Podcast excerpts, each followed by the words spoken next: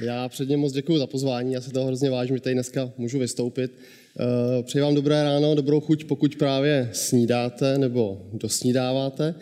Eh, já se budu snažit to téma uchopit trošičku hodně ze široka a nebýt moc negativní. Mě vždycky často vyčítáno, když někde povídám, že pak lidi nemůžou týden spát, tak eh, jsem si říkal, že dneska to vezmu trošičku více, eh, více pozitivně, trošku to hodně promícháme a odneseme si něco o tom právě o těch i trošičku stereotypech, co tady už padlo, finanční gramotnost, půjčky na vánoční dárky, na dovolenou a tak dále. A podíváme se, ten problém je trošičku širší, i ty dopady jsou trošku širší, než to, co se nám objevuje v médiích.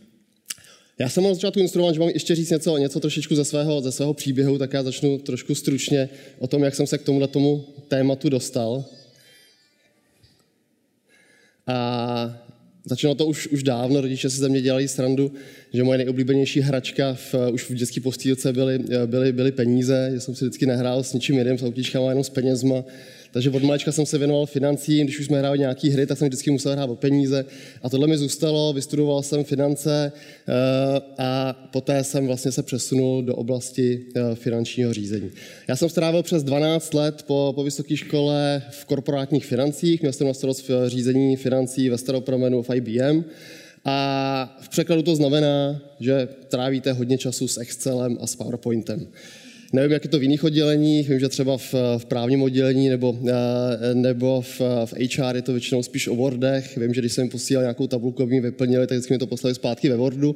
Nicméně já jsem pracoval hodně, já jsem pracoval hodně s Excelem a PowerPointem. A to množství nebo to, to penzum práce, který vy trávíte se Excel a PowerPointem, uh, hovoří něco o vaší, o vaší pozici. Čím jste na juniornějších pozicích, tím víc pracujete s Excelem.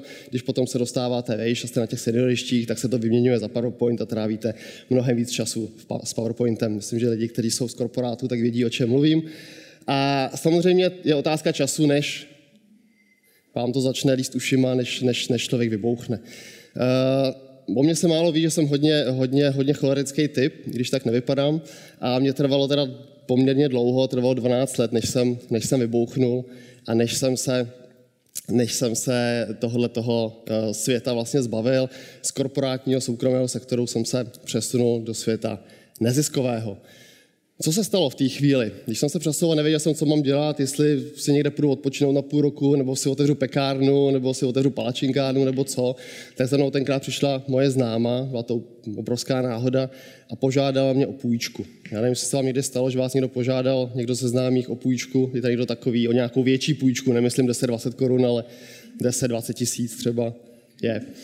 Já se ptám, protože um, pro mě vlastně tohle to byla ta obrovská změna, tohle byla ta křižovatka, tohle bylo to, co vlastně utváří, nebo to, co vlastně mě přesunulo na tu dráhu, na který jsem dneska už pět let. Uh, taková nevinná, nevinná zkuska s mojí příbuznou, která za mnou přišla, požádala mě o půjčku zhruba 100 tisíc korun.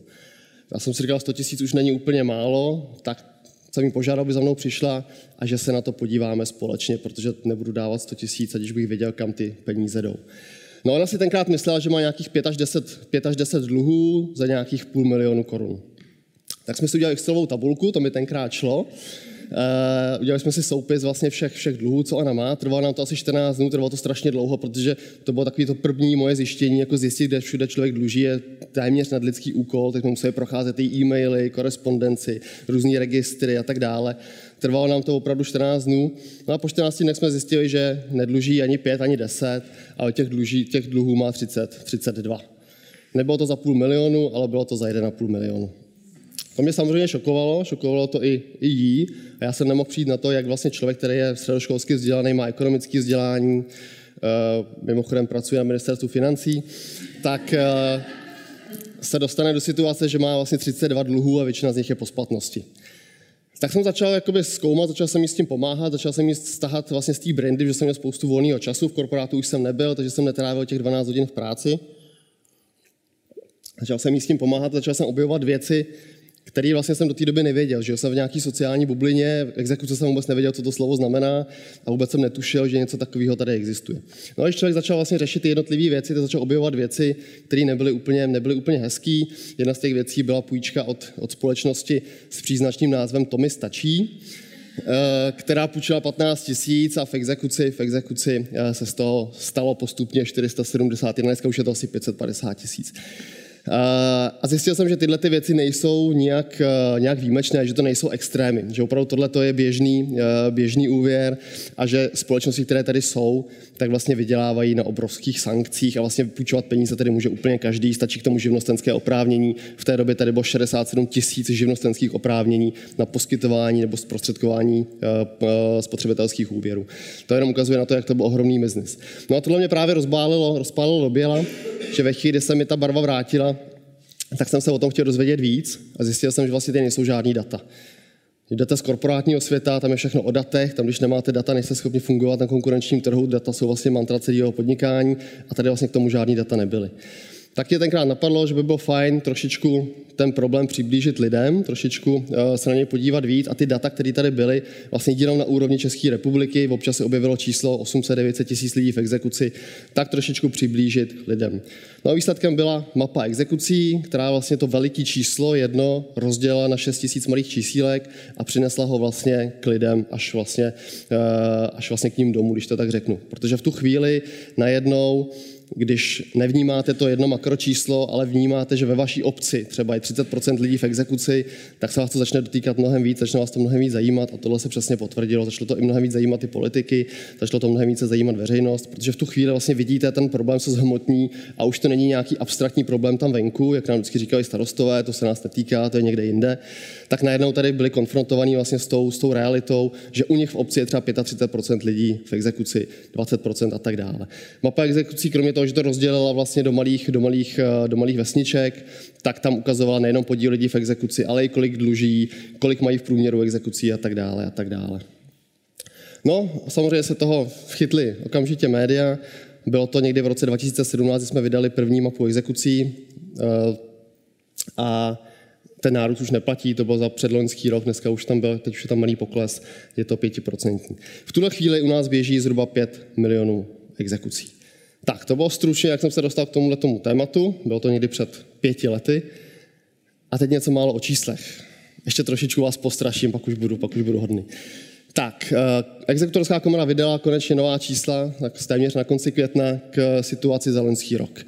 Eh, v České republice je zhruba 821 tisíc lidí, kteří mají minimálně jednu exekuci, což je zhruba 10 dospělé populace. Celkem je proti něm vedeno zhruba 5 milionů exekučních řízení. Říkám 5 milionů proto, že v těle těch čísel, v těle těch číslech vlastně ještě nejsou daňové a správní exekuce započítané. Jsou to jenom exekuce, které vedou soudní exekutoři, pak jsou ještě daňové a správní exekuce, to znamená exekuce, které vede správní úřad, finanční úřad, Česká zpráva sociálního zabezpečení, obecní, eh, obecní úřady a tak dále. To všechno v těch číslech ještě není. Kdybychom to tam přidali, tak ty čísla budou ještě, ještě o něco vyšší. Co je horší než ten samotný počet lidí v exekuci, tak je to, že 70% lidí má víc exekucí než jednu z těch. To znamená, vidíte, že tři a víc exekucí má skoro půl milionu lidí a 160 tisíc lidí má dokonce 10 a víc exekucí.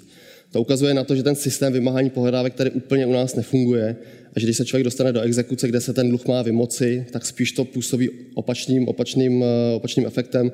To znamená, že ten člověk se dostane ještě hloubš, hloubš do problému, protože je mu zablokován účet, je mu zredukována mzda na nezabavitelné minimum a on vlastně i do té doby byl schopen něco platit, tak poté, co na něj uvalena exekuce, tak velmi často se dostává do dluhové pasti a ta samotná exekuce často způsobí tu dluhovou, dluhovou past.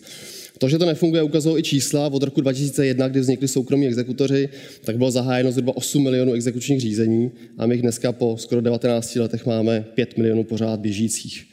Jenom 3 miliony byly ukončeny nebo byly úspěšně vymoženy. Celková vymáhaná částka je 300 miliard a zase je to pouze na jistině. To znamená, když jsme k tomu připočetli všechny ty úroky, náklady a tak dále, z toho příkladu předchozího by se tam počítalo jenom těch 15 tisíc. Přitom reálná částka je 470. Takže ta celková jistina 297 miliard je pouze na jistině. Když jsme tam přidali celkový čísla, tak se dostáváme někde k hranici 600, 700, možná bilionu, bilionu korun, což už se skoro blíží vlastně státnímu rozpočtu České republiky.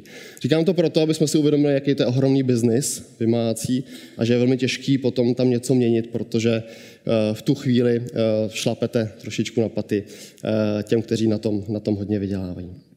Co je ještě absurdní, tak je, možná jste zaznamenali v poslední době, byly velké kampaně Člověka v tísni, že jsme měli do teďka asi 6 tisíc dětí v exekuci, teď už jich máme jenom 3 tisíce. Vždycky se mě ptají, když jsem když někde v zahraničí, jak je to možné. No zkrátka jsme byli země, která tady vlastně exekuovala děti, když někdo jel na černo v 6 letech, dostal se do exekuce, exekuce počkala na jeho 18 a pak na ně vlastně první, co ten člověk vlastně zažil, když, když dosáhl 18 let, že se mu zablokoval účet a, a jakýkoliv příjem. Takže měl takový dáreček vlastně do toho, do toho startu toho života. Proč máme takový problém? Protože samozřejmě jako exekuce tady jsou, budou tady vždycky, ale existuje nějaká přirozená míra lidí, kteří budou v exekuci. Stejně jako máme přirozenou míru nezaměstnanosti, existuje nějaká přirozená míra počtu lidí v exekuci a to rozhodně není 10% populace, rozhodně to není milion lidí. Takže proč máme takový problém? Když se podíváme na, na, na situaci dluhu domácností, mezinárodní srovnání, poměr dluhu domácností k jejich disponibilním příjmům, tak jsme jedni z nejlepších v Evropě, jsme na nějakém pátém, pátém místě.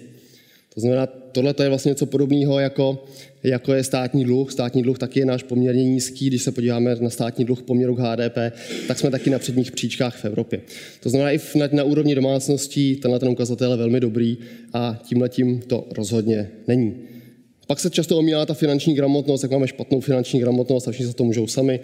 Nejsme na tom úplně špatně, jestli zase podíváme na mezinárodní srovnání, jsme někde uprostřed nebo spíše v té, v té horní polovině.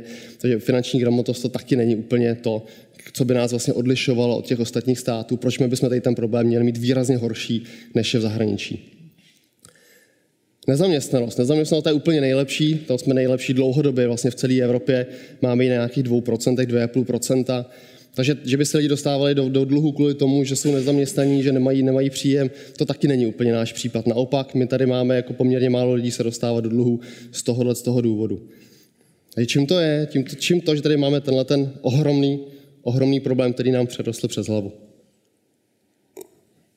Když se podíváme do historie, se vrátíme v čase, nějakých 19 let, 18 let, tak zjistíme, že tady eh, se přijaly zákony, přijaly se tady opatření, které vlastně vytvořily to, že z, z vymáhacího biznisu se stal velmi výnosný a profitabilní biznis. Prvním takovým pilířem byla nechtěně přísudková vyhláška. Víte, co je přísudková vyhláška? Přísudková vyhláška v roce 2001 nahradila tenkrát advokátní tarif, protože s advokátním tarifem byly problémy, soudci měli problémy s tím, že vlastně nebyli schopni eh, počítat vlastně odměny advokátům, zdržovalo to řízení, vedlo to k tomu, že advokáti si prodlužovali vlastně to řízení, aby mohli mít vyšší odměnu. Tak se zavedla takzvaná přísudková vyhláška, která znamenala, že za každý řízení má advokát nárok na paušální odměnu. A paušální odměna byla v té nejvyšší části asi 4,5 tisíce, bez ohledu na to, jestli vymáháte korunu, dvě koruny nebo tisíc korun. Prostě advokát automaticky dostal 4,5 tisíce. A tohleto, přestože to bylo Zase, jak se říká, cesta do pekel je dlážděna dobrými úmysly. Vyřešili jsme jeden problém s advokátním tarifem a vytvořili jsme jiný, mnohonásobně horší. Vytvořili jsme problém, že se začalo najednou vyplácet, vymáhat pohledávky a ne kvůli tomu, aby jsme vymohli těch 30-50 korun za, za eh, regulační poplatek u lékaře, ale proto, že se dalo vydělat krásně na tom vymáhacím procesu na tom, že tam nabalím ty náklady na advokáta 4,5 tisíce, pak tam dám ještě exekuční náklady a tak dále a jsem schopný vlastně na tom udělat krásný biznis. Dokonce i ústavní soud řekl, že soudy se v té době vlastně proměnily v inkasní agentury a my jsme se stali eh, unikátem na celém světě, protože jsme prodávali vlastně nedobytné pohledávky za větší než nominální hodnoty. Takže když někdo měl pohledávku 30 korunovou, tak ji prodal třeba za 100, protože věděl, že ta protistrana na tom výrazně, výrazně vydělala. Pak ukážu příklad, k čemu to vedlo. Zelený je to proto, že ústavní soud zaplať pámu přístupkovou vyhlášku zrušil v roce 2013.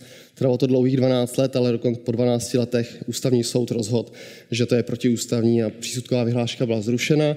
Advokátní tarif byl snížen na normální výše, to znamená, už se nemůže stát dneska, že by z koruny se stalo 20, 20 tisíc. Nebankovní společnosti. Uh, problém, velký problém, ještě se dostanu k tomu obrázku, když si všimnete na nějaké reklamy na půjčky, ať to jsou nebankovek nebo bank, často je tam tenhle ten obrázek. Vždycky je to nějaká spokojená rodina, Většinou tam mají děti, někdy tam bývá i, pe, někdy tam bývá i pes, ten tam teď moc není. Ale vždycky je to taková to veselá fotka, když se podíváte na všechny možné nebankovní společnosti, na, na, vlastně na, na, na, reklamy na internetu, vždycky tam najdete takovýhle rozesmátou rodinku a k tomu je půjčte si, půjčujeme maminka na mateřský, nadíváme se do registru a tak dále, a tak dále. Tohle bylo možné z toho důvodu, že tady nebyla absolutně žádná regulace a vlastně podnikat v nebankovním trhu eh, mohl prakticky každý, kdo měl živnostenské oprávnění. Proto, jak už jsem říkal, tady bylo 67 tisíc živnostenských oprávnění na poskytování nebo zprostředkování spotřebitelského úvěru a proto se tady rozmohl obrovný biznis kolem nebankovních společností, které vydělávaly ani ne na vysokých úrocích, jak se říká, že by se měl zastropovat úrok nebo zastropovat RPSN, ale na těch ohromných sankcích.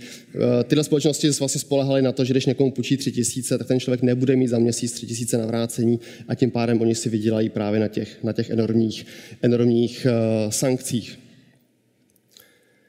Ještě jedna zvláštnost tady byla, my jsme tady měli zákon o spotřebitelském úvěru a ten se vztahoval z nějakého důvodu na úvěry až od 5 tisíc korun. Takže zase tady bylo krásně připravené vlastně podhobí pro to, že tady obrovské množství nebankovních společností poskytovalo úvěry do 4999 korun, protože tam nebyla vůbec žádná regulace. Takže tam si mohli vlastně víceméně dělat, co chtěli. No a když si k tomu dáme, mimochodem zase je to zelené, protože v prosinci 2016 vešel v účinnost nový zákon o spotřebitelském úvěru, který velmi výrazně reguluje nebankovní společnosti. Každý, kdo chce podnikat v nebankovním sektoru, poskytovat úvěry, musí mít licenci České národní banky, musí mít základní kapitál 20 milionů, musí splňovat poměrně přísné podmínky. Sankce už nemůže být jakákoliv, ale maximálně 50% jistiny a tak dále. Takže tohle je další, další segment, který vlastně se podařilo po 15 letech uzavřít a vyřešit. Co k tomu hodně přispělo, je rozhodčí řízení, rozhodčí smlouvy, rozhodčí doložky. Víte, co bylo rozhodčí řízení? Nebo co ještě je dneska? Tam je pán kývá, že ano. Eh, je to o tom, že, že další. Eh, je to o tom, že když se eh, dostane případ do toho, že, že nebo takhle, řeknu to jinak. Když nastane nějaký spor, to znamená, ten člověk přestane splácet, a podepíše zároveň spolu s úvěrovou smlouvou takzvanou rozhodčí smlouvu nebo rozhodčí doložku dříve, tak to znamená, že ten případný spor nejde k soudu, ta úvěrová společnost ho nemusí dávat k soudu, ale jde to k soukromému rozhodci, kterého si vybírá ten věřitel. To znamená, tímto způsobem se velmi krásně dají legalizovat všechny ty ohromné sankce, protože ten člověk spolu s úvěrovou smlouvou vždycky podepsal zároveň rozhodčí doložku, rozhodčí smlouvu. To znamená, když přestal platit, tak se mu nabalilo obrovské příslušenství, pak se to vzalo, dalo se to rozhodci, který vlastně byl zpřízněn s tím daným věřitelem. Ten rozhodl, že ten, ten člověk opravdu má zaplatit, což se stalo exekučním titulem a vy jste to mohli vymáhat potom exekučně. To znamená, vlastně jste úplně bypassovali vlastně soudní systém, nezávislé soudnictví a šli jste rovnou cestou vlastně přes soukromé rozhodce. Je to asi tak absurdní, jako když byste si představili fotbalový zápas, tam hrála Sparta Slávy a teď Sparta by si vybrala rozočího a platila by rozočího a kdyby pískal dobře, tak byste se vybrali na další zápas znova. No, to je úplně to, ten samý princip. Vlastně máte tam někoho, kdo je zpřízněn s jednou stranou a ten rozhoduje ten spor, který by měl být nestraný a nestraný není. No a třetí pilíř, mimochodem je to taky zelený, protože to stejně jako nebankovní společnosti k prosinci 2016 se podařilo rozhodčí doložky ve všech spotřebitelských smlouvách zakázat. Zas to ale trvalo dlouhých 15-16 let. Nicméně dneska už jsou zakázané a ve spotřebitelských smlouvách už se nesmějí používat do budoucna. Máme tady historicky naakumulováno spoustu lidí s rozhodčími eh, nálezy, ale s tím se dá dneska už taky pracovat. Máme tam spoustu nálezů ústavního soudu, nejvyššího soudu, že byly protiprávní a že, že se proti ním dá bránit. No a poslední, co uzavřelo vlastně ten krásný kolotoč, tak bylo zavedení soukromých exekutorů což nespochybňuje jako institut. Eh, reagovalo to zase Reagovalo to na nějakou situaci, že tady vlastně byly nedobytné pohledávky, věřitelé se nemohli dostat ke svým, ke svým pohledávkám v 90. letech, tak tam vzešel z poslaneckého návrhu, eh, byl poslanecký návrh, který zavedl vlastně, nebo který navrhoval soukromé exekutory, to znamená převést tu zodpovědnost výkonu státní moci na soukromé subjekty. V roce 2001 tak vznikly soukromí exekutoři, kteří by dostali do výjimku obrovské pravomoci, znamená, že můžou blokovat účty, můžou blokovat, blokovat příjmy, můžou vám vstoupit domů, můžou zablokovat věci a tak dále, odvést věci. A zároveň byli ale vystaveni konkurenčnímu tlaku. A to je ten problém. Soukromí exekutoři nejsou problém jako takový. Problém je to, že jsou vystaveni konkurenčnímu tlaku. To znamená, oni na jedné straně požívají nástroje veřejné moci, velmi výrazně, často silnější, než má policie, tím, že můžou i vstoupit vlastně do vašeho obydlí. A na druhé straně jsou vystaveni konkurenčnímu tlaku. Je tady zhruba 150 exekutorů a ty vlastně mezi sebou soutěží o zakázky. Pak to dochází k těm absurditám, že Sigma Olomouc běhá z dresy, kde má napsáno exekuce CZ, protože vlastně Runták tenkrát eh, se snažil nahnat co nejvíce klientů. No a vede to k tomu, že samozřejmě vás to svádí k tomu, jako exekutora, ten zákon trošičku obcházet nebo jít za hranu zákona, protože když půjdete za hranu a budete hodně brutální třeba, nebo budete vyvíjet eh, nadměrný nátlak, tak budete úspěšnější v očích věřitelů a díky tomu získáte další zakázky. A když jste slušný exekutor, tak potom o ty zakázky budete přicházet a pak stojíte před rozhodnutím, jestli teda budete taky zacházet daleko, taky budete na hraně zákona nebo za, za, za tou hranou zákona, a nebo ne, ale pak vám hrozí, že z toho trhu odejdete, protože tu konkurenční výhodu bude mít, bude mít ten exekutor. exekutor. Exekuční řád se nastavil takovým způsobem, že dneska už do dnešní doby už se provedlo 50 novelizací toho zákona. To je vidět, jak na začátku byl opravdu velmi špatně nastaven a opravdu na začátku docházelo k obrovským excesům. Dneska už Dneska už po 18 letech se to víceméně stabilizovalo, už tam není tolik problémů, tolik excesů, výrazně se to zregulovalo, ale to, co se tu vlastně dělo od roku 2001 do roku 2010, tak zase vygeneroval obrovské množství lidí v exekuci a krásně to uzavřel vlastně ten celý systém. Na začátku máte nějakou pohledávku, poměrně malou, potom vytvoříte eh, k tomu nějaký úvěr, aby ten člověk to mohl zaplatit, přelejete to přes soukromého rozhodce, který vám schválí, že na to máte nárok, a pak to dáte soukromému exekutorovi, kterého si můžete vybrat a který vám zajistí, že na konci vlastně se těch peněz dočkáte. To znamená, že když na začátku to je 30 korun, na konci je to 20 tisíc, tak furt vám chyběl ten poslední článek, aby to na konci opravdu někdo vymohl, aby měl ty pravomoci, když to soudy neuměly. A to zajistí ty soukromí exekutoři. Vy si berete zpřízněného exekutora a dostanete vlastně z toho člověka potom tu vysokou, vysokou částku, protože k tomu máte velké pravomoci. Tady jsou některé ty příklady, k čemu to vedlo. Tohle je asi nejznámější, hodně absurdní. Jedna paní odcházela od Bohemia Energy, zaplatila poslední fakturu o dva dny později, takže Bohemia Energy si naučtovala 90 halířů uh, úrok z prodlení za ty dva dny. Začala to vymáhat, ta paní se to nedozvěděla, protože to posílali na jinou adresu, takže z jedné koruny se stalo v exekuci 21 tisíc. A to je přesně ten případ, kdy vlastně vidíte právní zastoupení, náklady a odměna exekutora. A vlastně do těchto těch absurdních výšek se, tyča, se to vlastně dostávalo.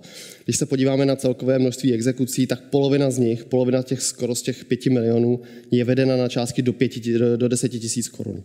Znamená, opravdu tady se vytvořil neuvěřitelný biznis eh, s bagatelními dluhy, s nízkými dluhy, protože se vydělávalo vlastně na tom příslušenství. Účelem nebylo vymoci jednu korunu. Normální společnost by to vyhodila do koše, ale účelem bylo vydělat na tom procesu vymáhání. Čas využíval rozhodčí doložky eh, nejenom ne tím způsobem, aby obcházel soudy, ale zase tím způsobem, aby vydělal na rozhodčím poplatku. Když jdete k soudu, máte soudní poplatek 800 korun. Čes měl rozhodčí poplatek 17,5 tisíce. Takže jenom to, že to ten rozhodce musel rozhodnout, tak si za to naučtoval 17,5 tisíce. Výsledkem bylo, že ten člověk dlužil nejenom tomu, eh, tomu Česu, ale pak dlužil i tomu rozhodci těch 17,5 tisíc. Takže z jednoho dluhu následně měl dva. No a pak jsou takový ty hodně zase extrémní, kterých zase ale není málo, který byl i medializován. Pán, pán eh, jeho 300 tisícový dluh, který se vyšplhal na nějakých 7,7 milionů, jenom smluvní pokuta byla 6, 6,5 milionu. Od začátku vlastně bylo vidět, že to byla likvidační, likvidační pokuta. Ten člověk měl 300 tisíc, eh, podepsal, podepsal eh, uznání dluhu a s tím podepsal, že smluvní pokuta bude 50 tisíc měsíčně. Bylo to v roce 99, kdy průměrný platy byly 10 tisíc, takže bylo jasné, že 50 tisíc měsíčně smluvní pokuta je něco, co je naprosto likvidační. A od začátku bylo jasné, že se z toho nikdy nemůže dostat. Dospělo to až do fáze, že ten dluh se vyšplhal na skoro 8 milionů korun. Tak, tady jsou jenom ještě nějaký příklady, jak fungovaly nebankovní společnosti. Uh, vidíte, tady si člověk půjčuje 200 tisíc korun na 240 měsíců, to znamená na 20 let. Uh, Všimněte si těch názvů eh, absurdních, je krásný day to day, splňte si své sny, to mi stačí a podobně, Vata online. Uh, a tahle ta společnost půjčovala 200 tisíc a když se podíváte na to na trošku podrobněji do té, do té smlouvy, tak vidíte, že ten člověk splácí 3980 měsíčně, což není tolik, ale spolu s poslední splátkou, tou 240, musí zaplatit i tu samotnou jistinu. No a představte si, půjčíte peníze a na konci vlastně toho splácení, představte si, že máte hypotéku na 4 miliony, vy splácíte 30 let, na konci ji splatíte, ale poslední splátka bude ty 4 miliony. Tak to je přesně tenhle ten případ. Jo? Poslední vy splácíte 4 tisíce a splácíte jenom úroky a spolu s poslední splátkou musíte zaplatit ještě těch 200 tisíc. Takže zase už na začátku je jasné, že kdyby náhodou jste se dostali až na konec a plnili tu smlouvu, tak na konci, na konci ji nesplníte, protože 200 tisíc na konci nikdo mít nebude. Víte, že celkový součet potom je nějakých milion 162 tisíc. Je celková ta částka, kterou vy zaplatíte. Zase, tohle jsou naprosto běžné smlouvy, nejsou to žádné extrémy, tohle byly naprosto běžné smlouvy těch obskurních společností, real estate, eh, day to day a podobně. Tady je potom, když byste se náhodou dostali do prodlení a najednou se vám něco stalo, nebyli jste schopni splácet, no tak ta společnost tam má právě jako pojistku smluvní pokuty. Za porušení, smluvní, za porušení odstavce 3.10 100 000 korun, 3.11 50 tisíc korun, 100 000 korun, 100 000 korun a tak dále a tak dále. Tohle to bylo naprosto běžné. Smlouvy byly koncipované tak, abyste selhali a ve chvíli, kdy jste selhali, tak okamžitě byly napařeny velké pokuty. Většinou ten dluh byl i celý zesplatněn, i s těmi budoucími úroky. To znamená, když jste smlouvu porušili třeba pátý měsíc, tak celých těch 1 162 tisíc se zesplatnilo k tomu danému datu a se to museli zaplatit najednou. Plus ty sankce. A tohle bylo něco, co tady vlastně fungovalo až do roku 2016 a co nám způsobilo to, že tady máme obrovské množství lidí eh, v exekuci.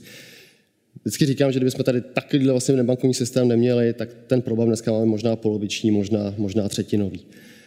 V Americe tam se s tím moc nevažou, tam v loni v květnu, eh, v, v lednu odsoudili známého miliardáře, není to žádná malá ryba, je to známý uh, automobilový závodník, zároveň miliardář, podnikatel, dostal 16 let právě za takovýhle podobný lending scheme, to znamená jakoby uh, uh, úvěrové smlouvy nebo úvěrové podnikání za hranou zákona, to znamená na úrovni, na úrovni lichvy.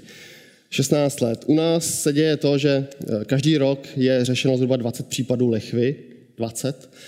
Eh, na druhou stranu 4 tisíce úvěrových podvodů. Takže místo, aby jsme jakoby soudili ty, ty společnosti za to, že něco takového dělají, tak naopak soudíme ty lidi za to, že, že vlastně se dostali do té, do té situace. Je to naprosto, naprosto, naprosto absurdní. Tak, máme tady 160 tisíc lidí, kteří mají víc než 10 exekucí. Komu to, pojďme se na to podívat takový globálně, komu tahle situace může dneska tady vyhovovat. Státu, daňovému poplatníkovi.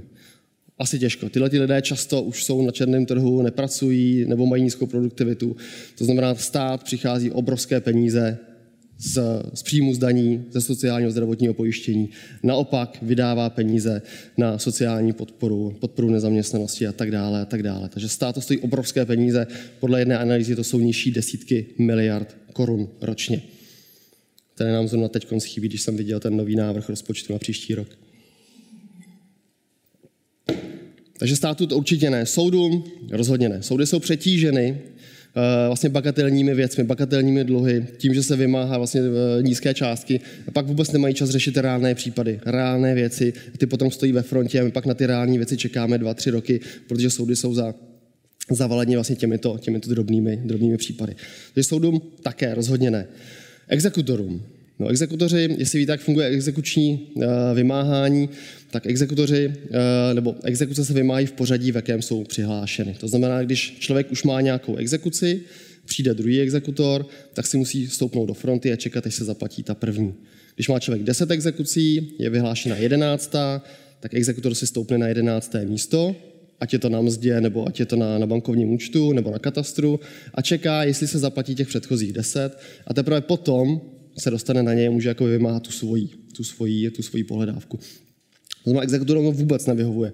Oni nám vlastně dneska posílají dopisy a už předem vědí, že nemají šanci ty peníze nikdy z toho člověka dostat. Dneska 90% všech nových exekucí, které se nově zahájí, tak je vedeno na lidi, kteří už nějakou exekuci mají. To znamená, ten exekutor to rovnou vezme a dá to do šuplíku, protože ví, že se někdo, někde jen postaví do fronty a bude čekat. Nemůže vlastně vymáhat, je blokován.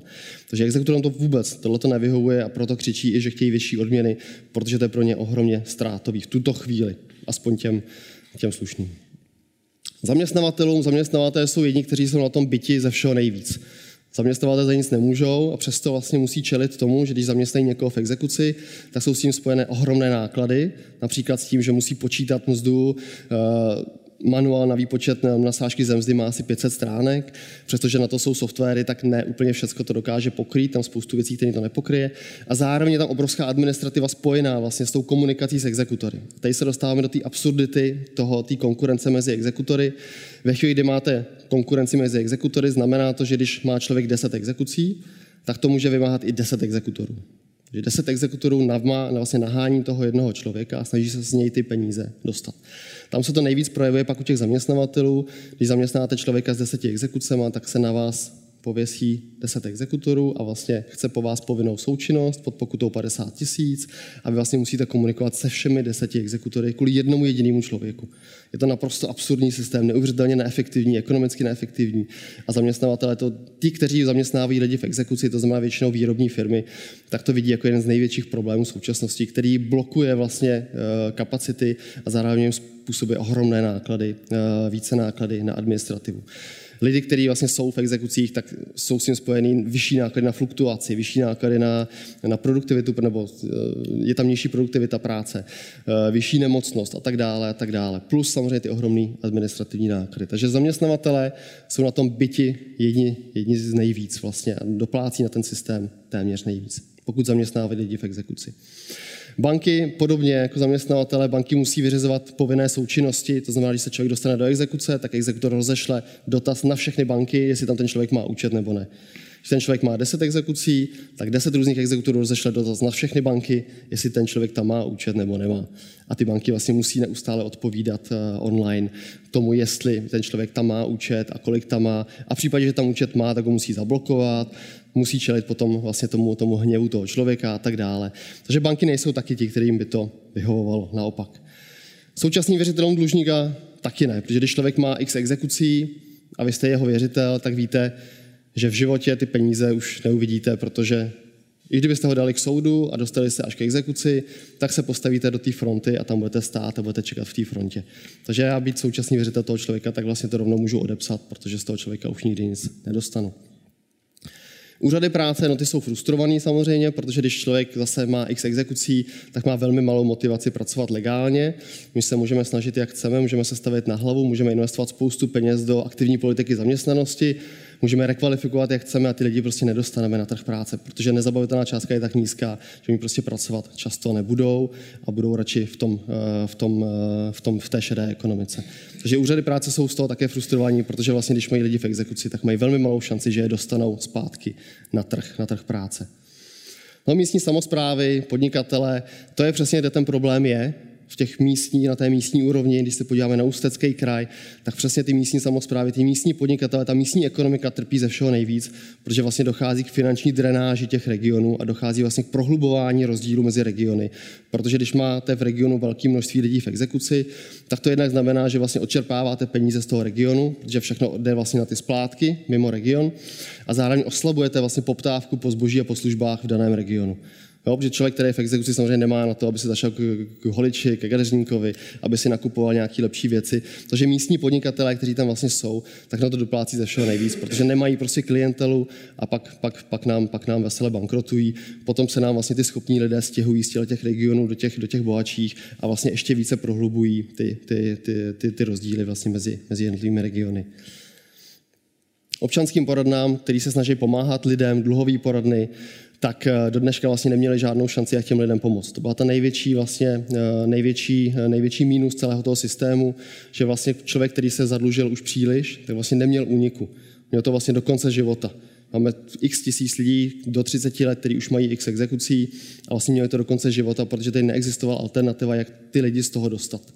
Takže dluhoví poradci mají životnost tak 2-3 roky v průměru, protože když jim přijde člověk a má 8, 9, 10 exekucí, tak vědí, že s tím nemůžou vůbec nic dělat. Toho člověka neodlužejí, protože ten dluh je už moc velký a zároveň jediné, co můžou udělat, je učit ho vlastně, jak žít v té exekuci, jak přežívat, jak si primárně platit bydlení, aby ještě nestratili bydlení, primárně platili výživný a důležité věci a ostatní prostě musí, musí vzdát, protože jako musí z něčeho, něčeho žít. Takže ta bezmoc, ta, ta vlastně bezvýchodnost situace, ta, ta frustrace byla ta, co tady vlastně fungovalo strašně dlouho, protože ty lidi, kteří se dostali už moc hluboko, tak vlastně neměli žádnou šanci se z toho do konce života dostat. A to pak mělo právě už pak přesahy na, na, na, na politiku, ekonomiku a tak dále. No a samotným předluženým lidem to samozřejmě nevyhuje také, protože ty si to samozřejmě neužívají. Ono, když máte 8 tisíc měsíčně vám zůstává, tak, tak ať si tím zkusí někdo přežít aspoň, aspoň, aspoň měsíc. Zkrátka to vůbec, vůbec nejde. Takže situace nevyhovuje nikomu. A místo, aby jsme to pořádně řešili, tak pořád tady vlastně omýváme to, to samé s tím morálním hazardem, finanční gramotností, půjčky na vánoční dárky, půjčky na dovolenou. A trošku ten problém bagatelizujeme a to je jedna z věcí, která mě vlastně tenkrát eh, přivedla i k tomuhle tomu tématu, že ten problém není tak černobílý, tak jak se prezentuje v médiích, tak zjednodušený. Když se podíváme i na výzkumy třeba mediánu, tak tam ukazuje, že půjčky na dovolenou uh, způsobí jenom ve 3% případů to, že ten člověk se dostane do exekuce. Jo, když si někdo půjčí na dovolenou, většinou to zaplatí. Jenom 3% lidí, kteří si půjčí na dovolenou, tak zároveň je to ten důvod, proč se dostanou do exekuce. Ty důvody jsou většinou úplně, úplně někde jinde, jak jsem ukazoval. Samozřejmě dluhy se platit mají a když se člověk dostane do, do dluhu, dostane se do exekuce, tak smyslem té exekuce má být ten dluh vymoci a ne toho člověka vlastně zadupat ještě víc do země a tu šanci mu nedat. Proto je u nás dneska 70% lidí, kteří mají více než jednu exekuci. Eh, nám se ještě nepodařilo spočítat vlastně společenské náklady, protože tady právě pořád ještě nemáme dostatek dat, ale v Anglii už se jim to podařilo. Na, vzorku 100 tisíc lidí, 100 tisíc klientů dluhových poraden zpracovali vlastně model, kdy počítali společenské náklady, co to přináší, to, že mají obrovské množství předlužených lidí v Anglii. Spočítali to na 8,3 miliardy liber ročně. Největší část jsou samozřejmě to, že lidé ztrácí, ztrácí bydlení, ztrácí, jsou vystěhováváni a to, že ztrácí práci nebo jsou samozřejmě mají menší produktivitu eh, a, a, a tím pádem dochází ke ztrátám na úrovni eh, toho lidského kapitálu. Pak samozřejmě tady máte další zdravotní problémy, fyzické, psychické zdraví. Můžete si promluvit s psychologi, kolik mají klientů kvůli tomu, eh, že jsou, že jsou zadlužení. Rozpady vztahu. Velmi často se nám lidé rozchází, protože ve chvíli, kdy jste, kdy jste v exekuci, tak to padá na oba dva v rámci manželství. Jo, v tu chvíli zablokovaný účet je manželky, když ta o tom neví, když si nenapučovala, stačí, že si napučuje jeden v rámci manželství. V tu chvíli to padá na oba dva, dostává se do toho vlastně, dostávají si do toho oba dva. Takže první, co můžete udělat, je se rozvést. Tím to nevyřešíte do minula a vyřešíte to do budoucna. Kdyby ten druhý partner se roz, uh, vlastně zadlužoval víc a víc, tak už to nepadne na tu manželku nebo na toho manžela, ale bude to padat jenom na toho, na toho člověka. Ale nevyřešíte to do minula. Takže tady máme takovýhle ohromný náklady společenský. U nás je to kolem desít, na, na úrovni desítek, desítek miliard korun ročně. Uh, co jsme potřebovali, když vás nebudu úplně nudit eh, legislativníma věcma, které je potřeba změnit, je jich celá řada, ale jsou tady dvě základní věci. Novela insolvenčního zákona, která už se podařila prosadit, i když není úplně dokonalá, není taková, jaká by měla být, ale od 1. června začíná účinnost novely insolvenčního zákona. To znamená, už tito lidé, kteří jsou předlužení, tak budou mít šanci se z toho dostat a vrátit se vlastně na ten, na ten trh práce, vrátit se do toho ekonomicky aktivního života a začít fungovat trošičku normálně. Uh, druhá věc, která eh, přijata nebyla, která je potřeba přijmout, je odstranit tu konkurenci mezi exekutory. Zachovat soukromé exekutory, ale odstranit tu konkurenci mezi nimi. To znamená, aby exekutora přiděloval nezávislý soud v místě bydliště toho člověka. Když se člověk dostane do exekuce, soud rozhodne, pověří exekutora, ten to začne, začne, začne provádět. To zajistí to, že ten člověk bude mít jenom jednoho exekutora. Když bude mít 15 exekucí, bude mít jednoho exekutora. Domluví se s jedním na splátkách a bude to mnohem efektivnější pro všechny strany. Bude to mnohem levnější z hlediska ekonomiky a pro všechny zúčastněné strany to bude levnější. Nebude to taková absurdita, která je tady je dnes, že člověk, který má víc exekucí, má víc exekutorů, těch exekutoři dělají úplně to samé, píšou bankám, píšou na, na katastr, píšou zdravotním pojišťovnám a všechny vlastně zaspemovávají těmi dokumenty a je to strašně neuvěřitelně uh, neefektivní, ekonomicky neefektivní systém. Tak, co s tím můžeme dělat my? Eh, na místní úrovni, na úrovni těch municipalit, eh, to je to, co se teď začíná dařit, když ty, když, ty, eh, když ty starostové a zastupitelé si to uvědomili, ten problém tam, kde je vysoký, můžou podporovat dluhové porady na místní úrovni, můžou podporovat nějaké právní poradenství, můžou podporovat osvětu, můžou podporovat to, že, že eh, na školách se bude vyučovat finanční gramotnost v té praktické rovině, ne v té teoretické. To znamená, když se dostanu do problému, jak ho mám řešit, jakým způsobem si mám eh, nastavit eh, domácí rozpočet a tak dále, a tak dále. Jak si spočítám čistou mzdu, jak si spočítám daně. Zkrátka praktické věci, protože finanční gramotnost na školách je už sice povinná, ale většinou se řeší nějakou jednou, dvěma hodinami za rok, kde tam někdo přijde, něco odvykládá o, o finančním investování a tím to končí. Takže je potřeba, aby se ta, ta výuka byla trošku efektivnější. Zároveň můžou municipality bojovat i s těmi šmejdy, můžou zakázat podobní prodej, můžou omezit hazardní hry, můžou eh, zakázat vylepování reklamních letáků na nebankovní půjčky, které jsou nezákonné a tak dále. Těch, těch, těch možností, jak na té místní úrovni s tím bojovat, je celá, celá řada. Školy, jak už jsem říkal, je to o té, o té výuce, aby byla efektivní, aby prostě reagovala na tu praxi, aby těm lidem říkala, co, uh, jakým způsobem fungovat, jakým způsobem fungovat, když se dostanou do problémů, že tady jsou nějaké uh, já nevím, bezplatné dlouhé poradny, které jim pomůžou, kam se mají obrátit. Zároveň, aby je naučili hospodařit s, s finančními prostředky, když už se to nenaučí doma, tak aby se to případně naučili v té škole, aby si uměli spočítat čistou mzdu, aby si mohli spočítat uh, další věci. Aby zkrátka ta výuka finanční gramotnosti byla trošku praktická, ne tak, jak je ve většině škol dneska. Každý z nás eh, je to o tom nebagatelizovat, nebagatelizovat ten problém, neobhajovat šmejdy. Já často slyším, že když člověk něco podepíše, tak hold jako to podepsal a má to zaplatit. Takže když si půjčil 10 tisíc, má vrátit 300, je to jeho chyba, neměl to podepisovat. Já se vždycky ptám nás všech, eh, kdo z vás si čte všeobecné obchodní podmínky, když si něco instaluje do mobilu nebo do, do počítače, každý tam vždycky zaškrtne, souhlasím většinou, a tady jedna výjimka světla, souhlasím a nainstaluje si to. Tak nějak jako uh, podvědomě doufáme, že tam nebude žádný zádra, že tam nebude, že ty, ta legislativa je nastavená tak, že kdyby tam něco bylo, tak to přece není možné, abych já to takhle, uh, na to takhle doplatil. To samé v bankách. Když jdete do banky, třeba si půjčujete, třeba konkrétně UR Bank, tak tam má smlouvu, která má 80 stránek. Tak já někdo z vás, když jde do banky nebo do pojišťovny, kdo si přečte celou tu smlouvu a podívá se, co tam v ní je, že tak nějak jako věříme té instituci, že tam nejsou žádné háčky. A to je přesně to, že v této společnosti bych já chtěl žít, že se nemusím neustále jako ohlížet za roh a být podezřelý, jestli někde něco není. A chtěl bych mít trošku ten, tu důvěru v ten systém, že zkrátka není možný, abych já podepsal, že tam bude tisíciprocentní úrok a, a pak to bude vymahatelný. Takže jakoby na tohle se zaměřit, já to ještě srovnávám, vždycky, když bychom šli, když budu hodně, hodně, hodně půjdu do, do extrému, představte si, že eh, máte uprostřed města park, v tom parku jsou nějaký lupiči a, a vy říkáte svým dětem, aby nechodili přes park, že tam jsou lupiči a oni přesto přes ten park jdou a ty lupiči přepadnou a, a nedej bože, třeba i zabijou. A všichni vám budou říkat, no jo, tak neměli přes ten park chodit, že? Je to jejich chyba proč tam tudy šli. Místo, aby jsme jako pochytali ty lupiče, dali do vězení, stejně tady ty lichváře, tak radši budeme říkat, no ty lidi jsou blbí, neměli tam tudy chodit. Jo, tak trošku jako změnit tuhle tu mentalitu, aby jsme tady neměli tyhle ty šmejdy, aby jsme se nemuseli bát tady něco podepsat, aby tady trošku byla ta důvěra mezi lidma, nemuseli jsme se neustále strachovat, něco podepsat, někde dát ten podpis, s tím, že to pak někdo bude vymáhat a ty soudy to budou přiklepávat. Tak a posledního zaměstnavatele, že tady streamujeme eh, do velkého množství zaměstnavatelů, tak jsem si nechal zaměstnavatele nakonec. A e, Vybral jsem se je, protože se zaměstnavatelům také věnujeme, protože to je obrovská, obrovský potenciál, jak s tím problémem něco dělat. Protože ty lidé jsou zaměstnaní někde, často, ty, co ještě ten problém nemají tak veliký, a je velká možnost s tím něco dělat. Zaměstnavatelé mají totiž dvojí motivaci. Jednak ulevit trošičku sobě, to znamená snížit si náklady e, e, na vlastně zaměstnávání lidí v exekuci a zároveň ta motivace je pomoci těm samotným pracovníkům. No, když se s nimi setkávám, mluvím, tak oni mají obrovskou motivaci těm lidem pomoct, protože vidí ty životní příběhy, vidí, že to není jedno černobílý, vidí, že ty lidé se často do toho nedostali úplně svojí vinou a chtějí jim pomoct, tak eh, tady mají možnost jo, spojit se s nějakou dlouhou poradnou, bezplatnou dlouhou poradnou a pomoci vlastně přímo u toho zaměstnavatele, těm zaměstnancům nějakým způsobem ten jejich problém řešit, zbavit těch exekucí, nabídnout jim právní podporu a tak dále, a tak dále stravenky nebo eh, lísky do kina jsou hezký, ale tyhle lidi mnohem víc by ocenili, kdyby dostali nějakou oporu.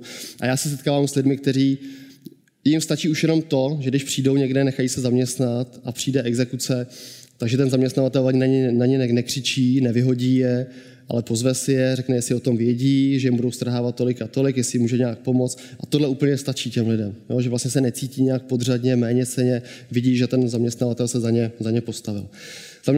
Zaměstnavatel má velkou výhodu v tom, že má veškeré informace, protože protože vlastně všechny exekuce se schromažďují u toho zaměstnavatele. Všichni, všechny exekutoři vlastně posílají exekuční příkazy na zaměstnavatele, aby zamezil nebo aby zablokoval mzdu. Tím pádem ten zaměstnavatel má krásný přehled o tom, kdo v problémech je a zároveň může být i ten, který velmi rychle intervenuje. Když přijde první exekuce, tak okamžitě se s tím dá něco dělat. My máme velký problém s tím, že lidi sami chodí příliš pozdě, protože téma je stigmatizováno, lidi se na to stydí, nechtějí si přiznat, že selhali, že, že se dostali do, do, do finančních problémů, takže trvá dlouho, než přijdou si pro tu radu, přijdou do nějaký poradny. Ten zaměstnavatel může být ten, který je tam vlastně, nechci říct úplně dokope, ale může jim tu pomoc nabídnout a může se to řešit ve chvíli, kdy ještě je čas. Zároveň může nabídnout různé další pomoci, jak už jsem říkal, různou jako právní podporu, může mu nabídnout nějakou zálohu a tím překlenout nějaké období, nějaký bonus a tak dále. Můj zaměstnavatel eh, jsem tam dal schválně, protože podle celosvětových výzkumů vlastně 75% lidí věří svému zaměstnavateli. Je to daleko nejvíc ze všech institucí, nevěří státu, nevěří veřejným institucím, nevěří korporátům jako takovým, eh, nevěří neziskovému sektoru, nevěří médiím, ale věří svému zaměstnavateli. To, co řekne zaměstnavatel, z 75% lidí eh, nebo zaměstnanců věří svému zaměstnavateli.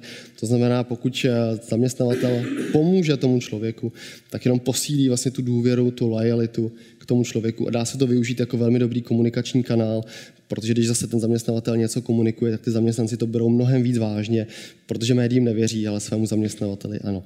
Celosvětový průzkum 75% lidí věří svému zaměstnavateli. Jaké z toho jsou benefity? Samozřejmě zase máme spoustu výzkumů na to, že lidé, kteří jsou ve finančních problémech, nemusí mít v exekucích, stačí, že mají finanční problémy. Má to obrovský vliv na jejich zdraví. To, že jsou nevyspalí, mají psychické problémy, fyzické problémy, jsou častěji nemocní a tak dále a tak dále.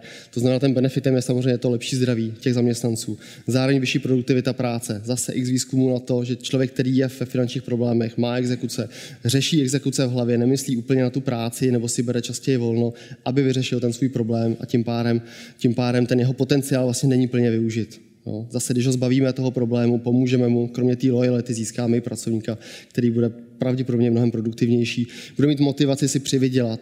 Když je v exekuci, v neřešitelné situaci, zůstává mu stejně. Když dostane přidáno, je mu to jedno, protože zůstává mu stejně. Když dostane bonus, je mu to jedno, protože dostane stejně.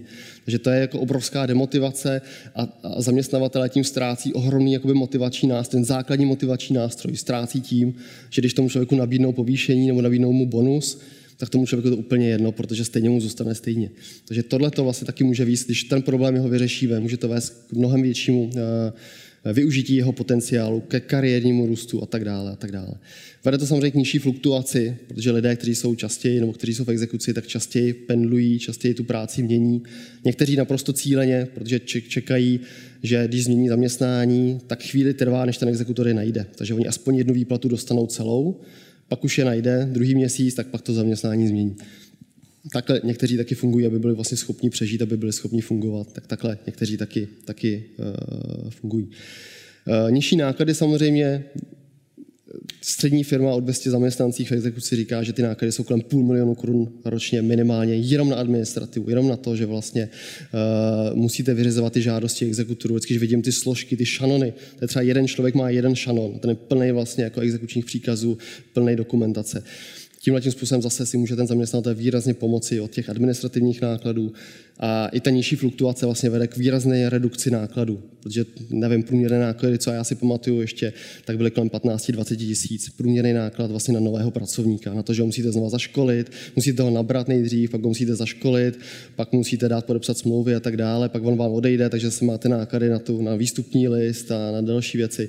Takže ty, ty náklady s tím spojené jsou ohromné. A tohle to všechno ten zaměstnavatel může tím letím vykrýt. No a samozřejmě na konci je ta vyšší lojalita. Ve chvíli se zaměstnavatel za vás postaví, snaží se vám pomoci i v té lidské rovině a vyřeší vám, nebo pomůže vám vyřešit tenhle ten zásadní problém, tak, eh, tak je to něco, co, co ty zaměstnanci velmi výrazně ocení.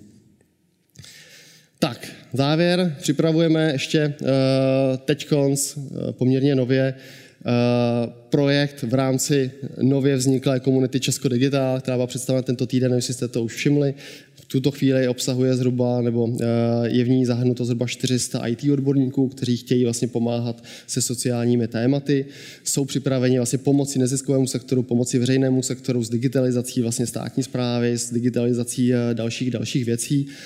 Eh, my připravujeme projekt Přehled dluhů, který má vlastně vyřešit jeden ze základních problémů, který tu je, že vlastně nemáme žádný základní, základní registr nebo centrální registr, nebo jakkoliv to nazvete, kde by člověk si mohl ověřit, jestli někde, jestli někde nedluží, to znamená, jestli nemá někde problém, jestli nezapomněl někde zaplatit pokutu eh, eh, na MHD nebo, nebo někde na daních já mám bohužel i negativní zkušenosti i z finančních úřadů, že ti zaměstnanci to často nevymáhají, nechávají to dva, tři roky takzvaně uležet a až to naskáče o, o nějaké penále, tak potom to teprve vymáhají. Takže aby jsme měli jakoby tu jistotu, aby ten člověk si mohl ověřit, jestli někde náhodou nedluží, anebo naopak člověk, který už v problémech je, tak aby si mohl rychle zjistit, kde ty problémy má a mohl je rychle začít řešit.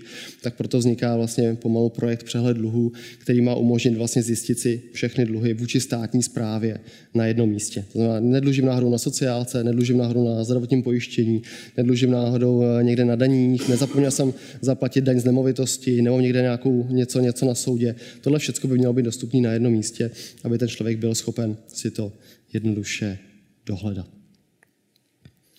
Tak.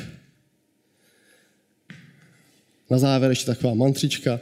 Uh, máme tady obrovský problém, a když se ten problém podaří vyřešit a výrazně zmírnit, tak je to zároveň velká příležitost. Je to velká příležitost pro ekonomiku, pro státní rozpočet, pro naši společnost. Zase výzkumy na to, jak vlastně tyhle ti frustrovaní lidé ovlivňují volby, jsou taky k dispozici. Čím více lidí v exekuci, tím větší frustrace, tím větší zahnání do kouta, tím větší pravděpodobnost, že ti lidé budou volit extremistické strany, nesystémové strany, nebo vůbec nepůjdou k volbám. Takže i takhle se nás to vlastně týká, i takhle pak můžeme nadávat, že tady máme eh, strany, jaké tu máme, nebo máme prezidenta, jakého máme. Zkrátka tohle všechno může být, eh, můžou být spojené nádoby. A tohle je přesně i ten důvod, že se nás to týká všech. Finančně, politicky i společensky. To znamená, pokud se nám podaří tenhle problém výrazně zredukovat a zároveň nastavit takové podmínky, aby do budoucna se to nedělo, tak z toho budeme profitovat úplně, úplně všichni. Tak, za mě, všich, za, mě, za mě všechno. Já jsem se zcela výjimečně vešel do limitu, což se mi jen tak často nestává. Takže za mě je to všechno. Děkuji vám za pozornost a těším se na dotazy.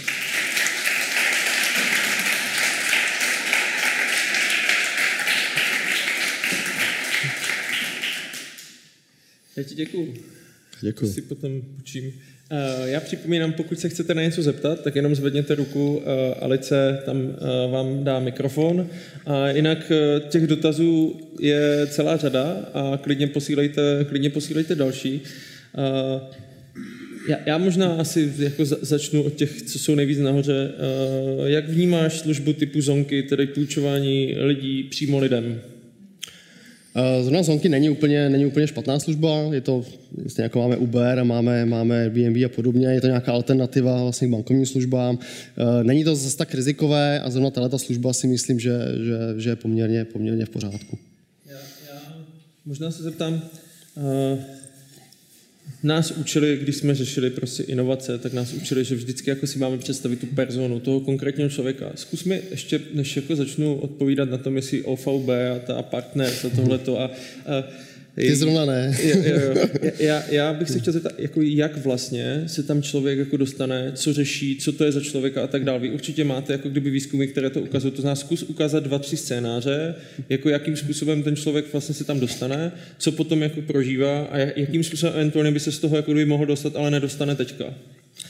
Je, jako těch scénářů celá řada, jsou to podnikatelé neúspěšní a tak dále. Nejnovější včera mi volala třeba paní, která má x exekucí. Dostala se tam tak, že říkala, že podnikala. V roce 2015 eh, se eh, její syn spáchal sebevraždu kvůli nešťastné lásce, mladý, náctiletý. To znamená, všechno pustila z ruky, nebyla schopná se soustředit na nic, nebyla schopná vůbec fungovat, napadaly na ní exekuce, teď vlastně po třech, po čtyřech letech se snaží vlastně s tím vším popasovat, už do té doby se snažila něco platit, ale prostě to jsou situace, kdy ty lidé vlastně najednou ty peníze berou trošičku jakoby bokem. Jsou tam důležitější věci oni řeší důležitější věci. Máme obrovské množství lidí, že jim zemře partner. To bývá často u důchodců nebo i u mladších lidí, když zemře partner, najednou řeší úplně jiné věci a může se stát, že tam unikne spousta věcí, protože zkrátka s někým žijete 30-40 let a on vám zemře, tak najednou tu chvíli ty peníze se dostávají trošku na vedlejší kolej a tohle je strašně častý, zejména, zejména u důchodců. Zároveň to znamená, když vám zemře partner a jste v důchodu, tak najednou z těch dvou důchodů máte jeden a z toho jednoho důchodu musíte platit nájem a další věci. A to bývá další velký problém, že v tu chvíli ty lidé se dostanou do problému, protože najednou už nemají na to zaplatit ty běžné životní potřeby. Eh, potom samozřejmě to jsou, to jsou negativní životní události. Spousta lidí má nízký plat, to znamená, nejsou schopni si vytvořit nějakou finanční rezervu. Pak, když přijde nějaká negativní událost, eh, ztratí práci, nebo jim právě někdo zemře, nebo cokoliv, tak eh, a oni nemají tu finanční rezervu, tak velmi často sahají právě po těch nebankovních půjčkách, protože banka jim nepůjčí, logicky, je to velmi rizikové, tak jdou do toho nebankovního sektoru, tam si půjčí, ale s tím, že když si půjčí, jsem nezaměstnaný, půjčím si na měsíc, já nevím, tři tisíce, tak je jasný, že za měsíc nebudu mít ty tři tisíce. A, a vlastně tohle je, na co ty bankovky čekají a v tu chvíli okamžitě tam skakují obrovské sankce a roztáčí se ten koloběh. To znamená, problém je v tom, že ty, ty lidé nemají zkrátka, nemají žádnou, žádnou rezervu, protože si nebyli schopni vytvořit. A pak, když přijde něco, s čím nepočítají, tak se do toho velmi často dostanou. Velmi častý případ jsou, už jsem o tom mluvil, společné mění manželů. Jeden z manželů si prostě půjčí, na smlouvě nemusí být oba podpisy, když to je nízká částka, řekněme 30, 40, 50 tisíc, je to braný jako, že to je na provoz domácnosti, to znamená, stačí podpis jednoho z manželů a takhle máme obrovský množství případů, kdy vlastně manželka nic netušila a najednou vlastně přišly exekuce a najednou zjistila, že manžel si napůjčoval obrovské množství peněz a, a ona vlastně se v tom veze taky A protože v rámci společného mění manželů sdílíte nejenom majetek, ale i dluhy, tak vlastně v tom namočení jsou v tom namočení oba dva a nedá se s tím dělat vůbec nic. Pak to často končí vlastně rozpadem té rodiny, matka často končí v azylovém domě s dětma, uh, muž někam odchází a to je velmi častý, velmi častý případ, uh, jak to dopadá. Mohl bych pokračovat, no. Je tady otázka od Jirky Rozvařila, zdravíme Jirku do Poděbrat. Lze dnes člověk spadnout do exekuce a nevědět o tom? Lze. Dřív to bylo mnohem jednodušší, protože dřív nebyly povinné předželobní výzvy, teď už jsou povinné předželobní výzvy, takže už je to horší ale, ale stává se nám to, stává se nám to tím, že lidé se stěhují, doručuje se to na špatnou adresu, tím pádem se to nedozví, dozví se to až ve chvíli, kdy spadne, spadne ta exekuce a často volají, že vlastně vůbec netuší, že najednou přišla exekuce na plat, přišla exekuce na účet a vůbec nevědí, kde se to vzalo, jakým způsobem se to objevilo. Já mám s tímhle i zkušenost i osobní, kdy vlastně jsem byl normální smlouvu z UPC, platil jsem si tam internet, pak jsem se stěhoval, tak jsem smlouvu rušil, normálně jsem ukončoval smlouvu k určitému datu, ukončil jsem smlouvu, vyjel mi formulář, který mi jako dával na výběr důvod ukončení smlouvy a tak dále a tak dále, tak jsem tam vyplnil, že se stěhuji na jinou adresu. Když jsem vyplnil, že se stěhuji, tak mi tam vyjelo takhle políčko, kam se stěhuji, tak jsem tam vyplnil svou novou adresu. Odstěhoval jsem se, nevrátil jsem modem protože tenkrát to nebylo možné. Já jsem říkal, přijďte si pro ten modem, oni řekli, že nemůžou, protože mi ho nemůžou vzít, když je platná smlouva, tak jsem říkal, tak si přijďte, tak si přijďte na novou adresu, tam mi řekli, že nemůžou, protože můžou jenom na adresu, kde je podepsaná smlouva. Zkrátka to bylo strašně zamotaný. No a skončilo to tím, že po dvou letech mi přišel platební rozkaz, to je mimochodem další, další trošku pilíř toho obchodu z dluhy, platební rozkaz na 23 tisíc za nevrácený modem v hodnotě 100 korun. 23 tisíc, přestože měli moji trvalou adresu, všude je zveřejněná moje trvalá adresa, moje nová adresa, moje přechodná adresa. UPC vědělo, kam se stěhuji, když jsem to tam vyplnil. Do té doby mě kontaktovali přes e-mail, přes telefon, furt něco nabízeli. Ve chvíli, kdy potřebovali vymoc 100 korun, tak to posílali na adresu, z které já jsem se odstěhoval. Já jsem se po dvou letech dozvěděl, že po mě chtějí 23 tisíc, přišel mi platební rozkaz, to je takzvané rozkazní řízení, to znamená, ten soudce vůbec nezajímá omerit věci, jenom prostě vidí, jestli náležitosti jsou správně vyplněné a vydá platební rozkaz. A vy máte 15 dnů na to, abyste se k tomu vyjádřili, abyste podali odpor, anebo to nebude právní moci a jdete do exekuce. A tohle je obrovský důvod, proč se lidé dostávají do dluhu. 15 dnů na to, aby reagovali, nikdo neví, jak se podává odpor. Jo, co, co to je, jak se mám odvolat, co mám teď dělat. A než se proberou, ta 15 dnů uplyne a je to. Už se s tím nedá dělat vůbec nic. Já tenkrát jenom, že jsem pracoval v IBM, tak jsem měl na to, abych si vzal advokáta, takže to mě z toho velmi jednoduše eh, vysekali UPC. Ještě před soudní síní, nechali jsme to schválně dotáhnout do soudní síně. Před soudní síní přišli se chtějí domluvit, takže jim stačí tisícovka. Jo, že z 23 tisíc se to dostalo na tisícovku. Takže to jsou takové příklady taky, že udělal jsem všechno, co jsem měl, všude moje adresa byla a stejně jsem se to nedozvěděl a přišlo mi 23 tisíc. A vemte si, člověk, který má nižší plat nebo má základní vzdělání, nemá tolik, tak pro ně je to naprosto likvidační a v tu chvíli končí. V tu chvíli se roztáčí ta spirála a někde si na to půjčí, tam si do toho zapojí rodinu a už, už se v tom veze a už v tom jede. Takže to je jenom odpověď na to, jestli že člověk se o tom nemusí dozvědět. Kdyby měl datovou schránku, je to jednodušší. Myslíš? Vůči státním úřadům ano. Já od té doby, co jsem si založil datovou schránku, tak mi neustále chodí nějaké pokuty, že jsem někde jel rychle, kde jsem překročil rychlost a tak dále. A to je mimochodem taky velmi, velmi zajímavý, jak se říká, že stát neumí vymáhat peníze, proto to musí dělat soukromí exekutoři.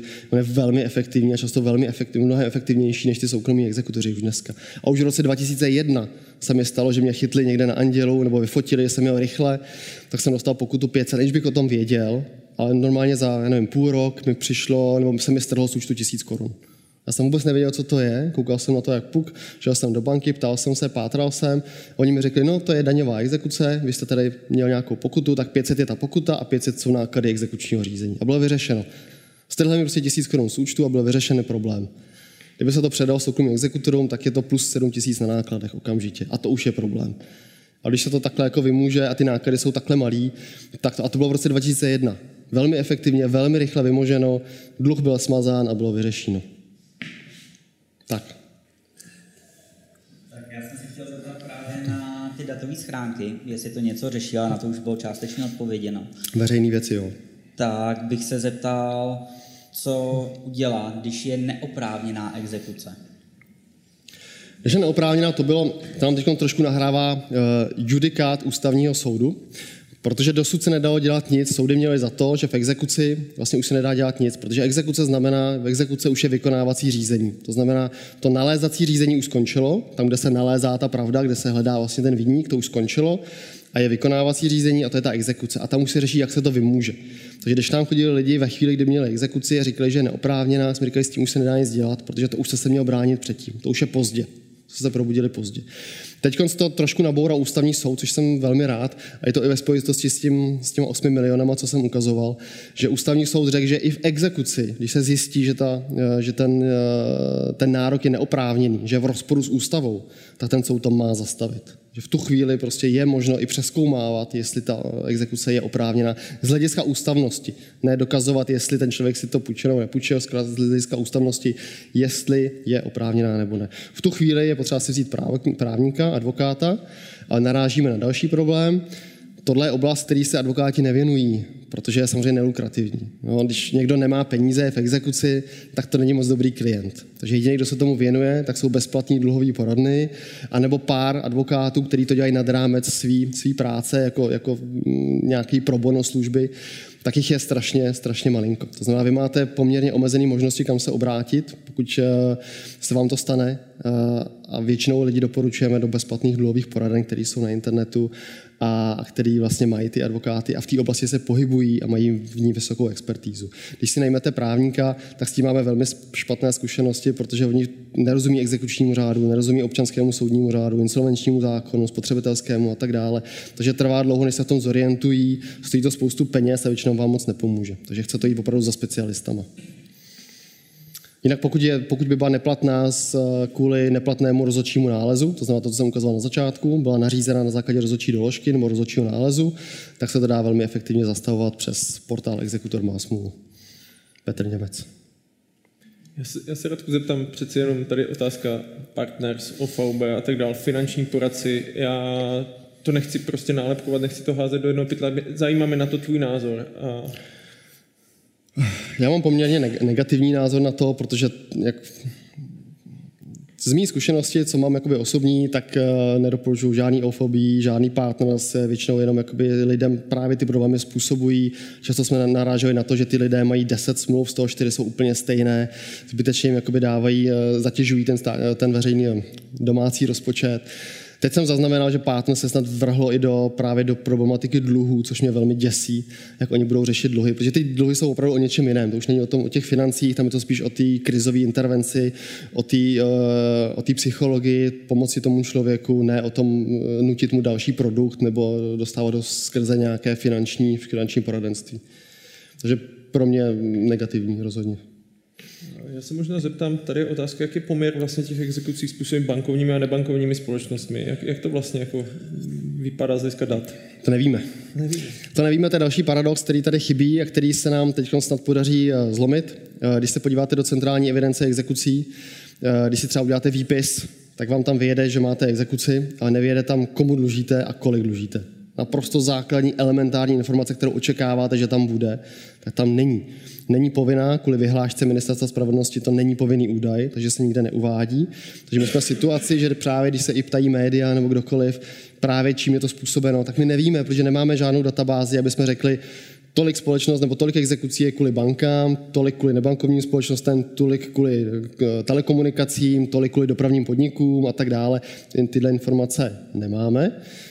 Nicméně máme insolvenční rejstřík, kde to je už jako speciální sorta lidí, kteří měli to štěstí, že se dostali do osobního bankrotu, že splnili podmínky.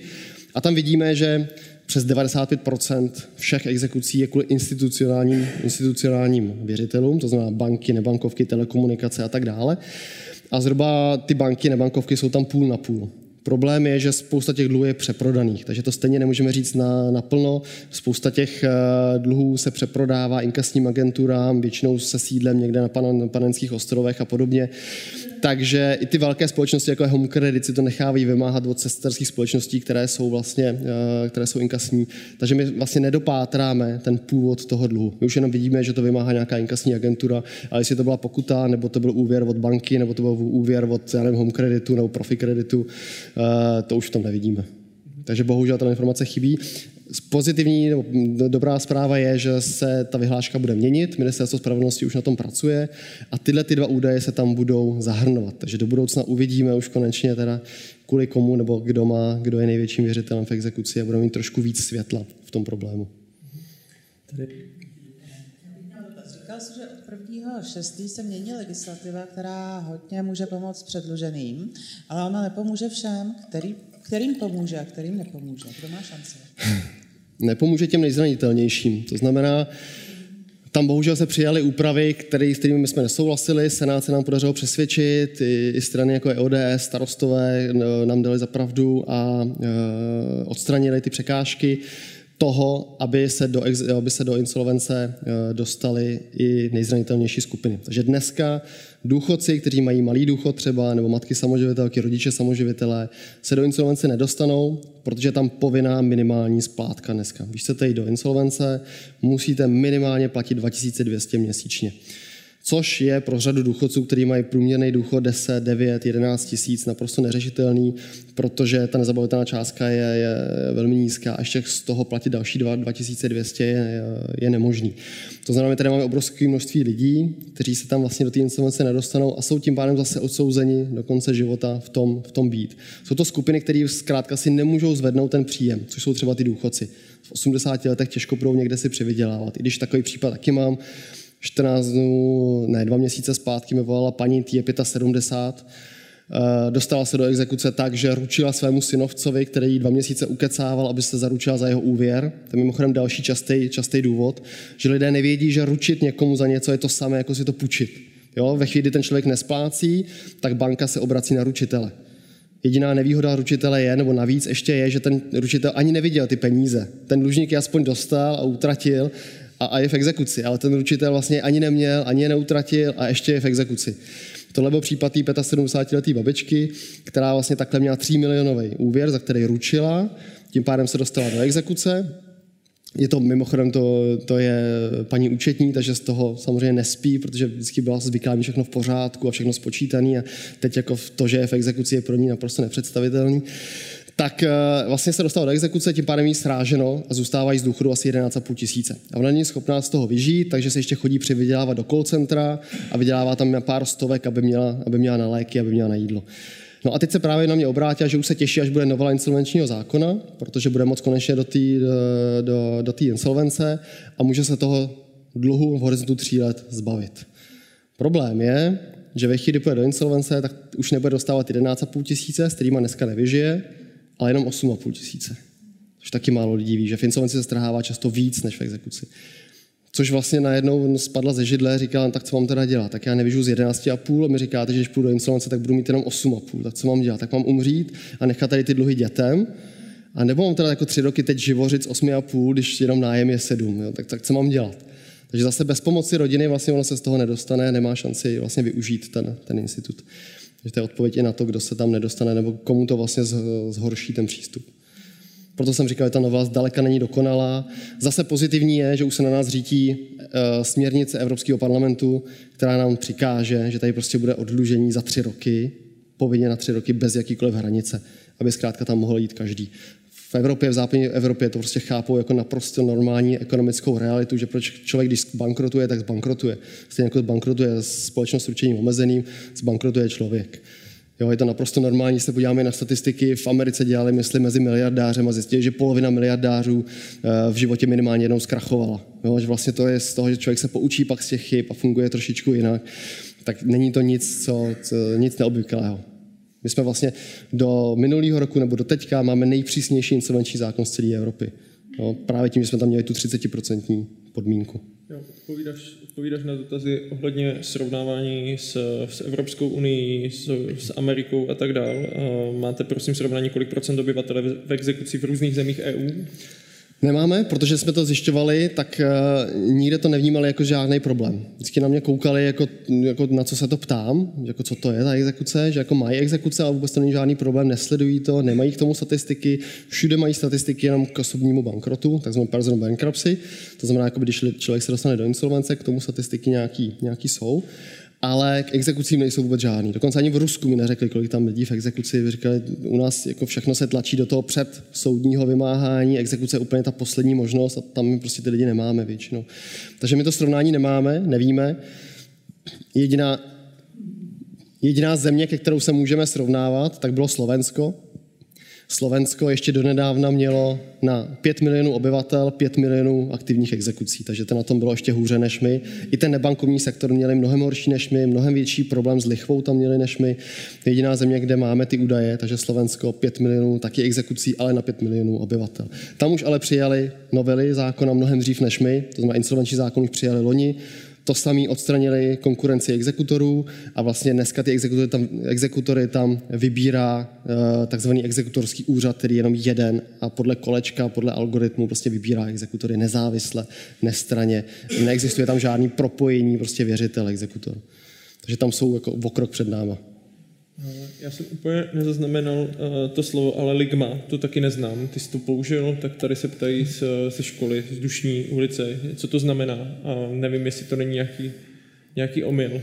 Lichva jsem myslel. Je lichva. Lichva. Okay. Já špatně mluvil, okay. tak, tak byla to lichva. Tak se, tak se, tak se Mimochodem, tady taky problém u nás jako často se, když už jsme narazili na lichvu, tak si každý myslí, že lichva rovná se prostě vysoký úrok nebo uh, nějaký vysoký RPS, no to tak není. Lichva v trestném zákonníku definovaná jako zneužití něčí tísně a, a, a benefitování z toho. Jako dostanu někoho do, do problému, benefitu z toho a ten problém byl měl nějaké rozumové slabosti, nebo využil jsem jeho tísně, neznalosti, naivity a tak dále. To je tam takhle strašně široce definován trestní čin lichvy a proto je tak strašně těžký vlastně někoho odsoudit za trestní čin lichvy, protože prokázat ten úmysl, že jsem věděl, že ten člověk je třeba rozumově slabší a že jsem to přes toho samo zneužil a vydělal jsem na tom, je poměrně, poměrně složité. Takže není to nic o vysokém úroku. Všechny tyhle ty nebankovní společnosti nefungovaly na úrovni úroku, ale fungovaly na úrovni sankcí. To znamená, vydělávali na sankcích. Vydělávají na tom, že ten člověk se dostane do problému a tam si vydělám ten svůj, ten svůj, ten svůj profit. My jsme se o tom bavili už trošku uh, v minulosti. Uh, Láďa Hruška a Zaplo, Martin Dejdar a tak dál. Jak se díváš vlastně na ten, tenhle ten jako reklamní biznis? Uh, mě, protože je tam otázka i o tom, jestli by se to třeba nemělo regulovat tak jako cigarety. Jak, jak, jak, jak s tím tím pracovat? To je poměrně častý dotaz, jestli by se to nemělo regulovat. Já jsem obecně nejsem úplně zastáncem regulací, moc velkých regulací, to bychom tady pak mohli regulovat úplně všechno, co je nezdravý nebo co něčemu škodí. A co bych určitě reguloval, je ta přímá reklama. To znamená to, že vám prostě neustále někdo volá na telefon a nabízí vám půjčky, nabízí vám kreditku, že si zrovna dneska můžete vybrat eh, z bankomatu, zrovna teď je nějaká akce, tak si vyberte z kreditky.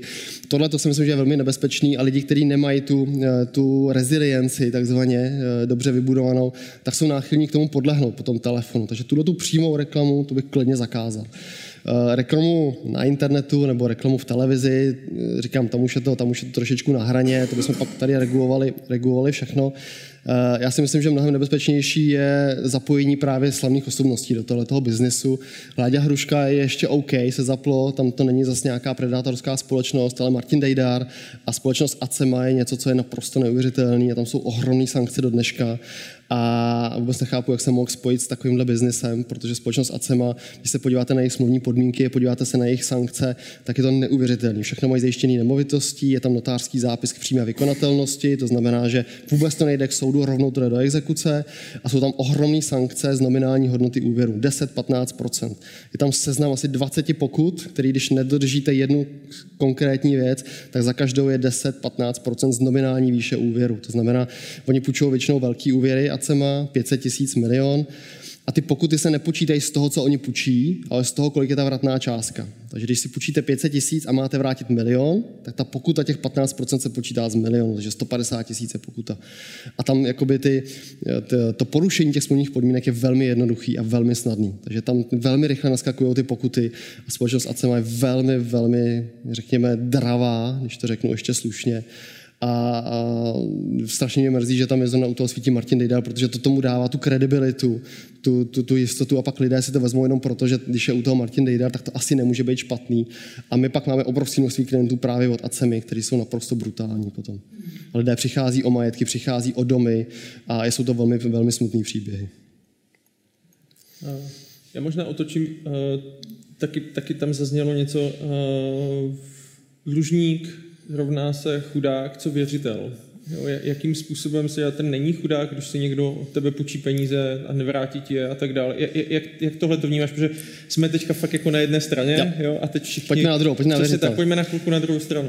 Já jsem to v tomhle poměrně striktní. Je tam potřeba jako rozdělit ty věřitele. Jo. Ty, kteří za to si můžou, ty, za to, ty za, kteří si za to nemůžou. Jo. Když máme SVJčko, máme tam neplatícího nájemníka a já to pak musím zaplatit všechno za něj, tak je to něco, co je špatně. Jo. Tam prostě já to nemůžu ovlivnit, já prostě nevím, kdo se mi tam přistěhoval a když ten člověk neplatí, tak já to nemůžu ovlivnit. Ale pak máme banky, nebankovní společnosti a ty to ovlivnit můžou. Ty si vybírají, komu půjčují. Ty si můžou vybrat, že půjčují člověku, který má nižší příjem a nesou to riziko. A proto ty úvěry, když je poskytují, si všimněte, každý úvěr začíná od 3,9, od 4,9. Proč? No, protože ten člověk, který má 100 000 příjem měsíčně, tak dostane sazbu 4,9 a ten, co je rizikovější, tak dostane třeba 15,9. To znamená, ta banka, ten věřitel už počítá s tím, že určitý procento lidí to nezaplatí. Proto tam mají ty různé úrokové sazby. Proto někdo dostane 3,9 a někdo 14,9 nebo 20,9. Mají to v tom zapracovaný, počítají s tím a zkrátka je to normální ekonomická realita, že ten člověk prostě není schopen to zaplatit a nezaplatí. Proto tady máme neustále na kreditních kartách a kontokorentech, to se taky moc neví, mezi 20 a 25 procenty. To jsou nejhorší produkty finanční. Kreditní karta a kontokorent je pořád 20 až 25 úrok ročně. Neuvěřitelný. Jo? A to je právě proto, že to jsou rizikové úvěry a proto ty banky už počítají s tím, že zkrátka někdo jim nezaplatí, mají to započítaný ve svém eh, business modelu a tím pádem, když někdo nezaplatí, tak je to nijak nepostihne. To je stejný jako já, když bych chtěl, měl volný peníze a chtěl investovat někam do cených papírů třeba, tak se můžu taky rozhodnout. Buď prostě těch, já nevím, 100 tisíc investuju do spořícího účtu a budu mít 0,0 nic, ale budu mít jistotu, že o ty peníze nepřijdu, nebo do státních dluhopisů třeba, a nebo investuju do podnikových dluhopisů, nebo investuju někomu, že půjčím rizikově, nebo investuju do akcí, ale počítám s tím, že o ty peníze můžu přijít. No, když prostě ty akcie, akciový trh spadne dolů, no tak já o ty prachy přijdu. A je to to riziko, který já beru na sebe za cenu toho, že tam mám potenciálně vyšší výnos. Jo? Když prostě chci mít jistotu, tak hold mám malý úrok. Když chci mít trošku být agresivnější, tak prostě ty peníze investuju do akcí, můžu získat 10%, 20, 50 a taky o všechno můžu přijít. A to je to samé vlastně tady na té úrovni. A u těch věřitelů, drtivá většina věřitelů si vybírá svého zákazníka. I když pronajímám byt, tak si můžu vybrat toho, kdo, koho si tam nastěhu. Můžu si ho prolustrovat, podívat se do registru, podívat se do centrální evidence exekucí, můžu si od něj vyžádat, co chci a rozhodnout se, jestli ho ubytuju nebo ne. Je to, je to každýho volba. To znamená, z mého pohledu, ten věřitel vždycky má možností volby až na nějaké výjimky, výživné, SVJčko a tak dále, samozřejmě. Ale u většiny věřitelů vždycky tam je ta možnost volby a vždycky je to spojený s nějakým vyšším výnosem. Když si někoho ubytuju u sebe, je pro mě rizikovější, můžu mu říct, že chci pět, pět, platů, eh, pět, pět nájmů dopředu. Můžu mu říct, že mi bude platit předem, jo? prostě jako je spousta možností, jak si to zajistit. Banka si může zajistit uh, ručitelem, může si to zajistit nemovitostí, když půjčuje větší peníze. Jo? Je tam obrovské množství zajišťovacích prostředků, takže pro mě je to takhle jednoduchý. No, já, já se tě teďka uh, ještě zeptám, protože čas se chýlí ke konci. Uh, ty jsi byl člověk, který byl zaměstnaný v korporaci, teďka tohle to děláš na full time. Uh, by the way, uh, jsi vlastně Ashoka Fellows, to zná Ashoka, nezisková organizace, vlastně ti nějakým způsobem poskytuje rok na to, aby ty si vlastně jako kdyby tuhle tu věc nějakým způsobem posunul dál. Co je vlastně to, co tě jako motivuje a, a, a v čem ti můžeme pomoct? Co teďka máš v plánu? Jak, jak vlastně jako kdyby funguje teďka to, co ty děláš? Mě motivuje ta snaha, mě hrozně jakoby vadí ta nespravedlnost. No, jako když vidím ty příběhy, ty lidi volají a vidím, co se děje, tak mě jako neustále motivuje to změnit. Já vždycky jako chudíš někdo zavolal, tak vzít peníze a zaplatit to za něj nejrychleji, což samozřejmě nejde, to jsou většinou částky úplně jiný ale nastavit ten systém tak, aby zkrátka to tady fungovalo normálně, aby když, prostě, když někdo se dostane do exekuce, tak prostě ta exekuce ho nezabila, ale prostě byl to způsob k vymožení toho dluhu. Aby tady neexistovali predátoři, paraziti, kteří neustále na tom vydělávají. Mě strašně vadí to, že se zaměřují vlastně na ty nejslabší skupiny. Jo, že vlastně místo, aby se zaměřili na sobě rovným, tak se zaměřují na ty nejslabší, kteří prostě tomu nerozumí nebo mají nižší vzdělání a ty se snaží vlastně podojit a, a, a z nich vytahat ty zisky. To mě strašně vadí a tohle to chci, tohleto chci změnit. Proto vznikla mapa exekucí, proto teď bude vznikat mapa bankrotů. Budeme se snažit vlastně změnit tu legislativu směrem k tomu, aby se odstranila ta konkurence exekutorů, protože to je ohromný biznis ale bohužel vládní strany a konkrétně Faltínek samozřejmě jako nechtějí, protože jak jednou řekl, Agrofert si chce vybírat své, své exekutory, takže je to velmi těžký tohle to prolomit, ale je potřeba to prolomit a je potřeba tady nastavit to opravdu podmínky, aby byly spravedlivé, aby byly spravedlivé pro všechny, jak pro ty věřitele, pro ty, eh, tak pro ty dlužníky, protože vidíme z toho, co jsem ukazoval, že to nevyhovuje dneska nikomu ten systém. A pak to dopadá i na nás, kdo jsme nezaujatí, tak to pak dopadá i skrze volby, skrze, eh, skrze ekonomiku, nedostatky peněz ve státním rozpočtu a tak dále takže nás to ovlivňuje úplně všecky a já tam vidím obrovský potenciál tohle to změnit a opravdu vidím, že se to dá posunout a dá se na tom, dá se na tom, eh, nebo ta společnost se dá posunout úplně jiným směrem. Uh, Odpověděl jsem na otázku. No, co, co chystáte konkrétně? OK, já jsem zaměstnavatel, prostě a jenom chci říct, že mě tady to, k tomuhle tomu tématu přivedlo to, že se hodně pohybuju ve výrobních firmách, kde opravdu se o těchto těch věcech bavíme, ale to, co mi úplně jako kdyby byl vlastně ten spouštěč toho, proč to téma, jako kdyby chci otevřít tady v Brian Breakfast, je, že jsem přišel do firm, které nejsou vůbec výrobní. Jakože vlastně byste si řekli, že to tam jako nemůže být a ty problémy tam jsou taky. Takže uh, zdravíme spousty partnerů a, a prostě chceme vám nějak jako kdyby v tomhle tom pomoct. To znamená, jsem zaměstnavatel, co, co, co mi konkrétně můžeš jako Zcela konkrétně teď děláme dvě věci. Uh-huh. Kromě toho, co už jsem říkal, co už jsem uh, dával, dával uh, nebo ukazoval, tak je právě spolupráce se zaměstnavateli. My už dneska máme ve spolupráci čtyři zaměstnavatele, jeden z nich má 150 lidí v exekuci a insolvenci. Právě nastavujeme tam tyhle ty programy, podpůrné programy pro ty zaměstnance, aby měli možnost se z toho dostat, aby jsme jim vlastně pomohli.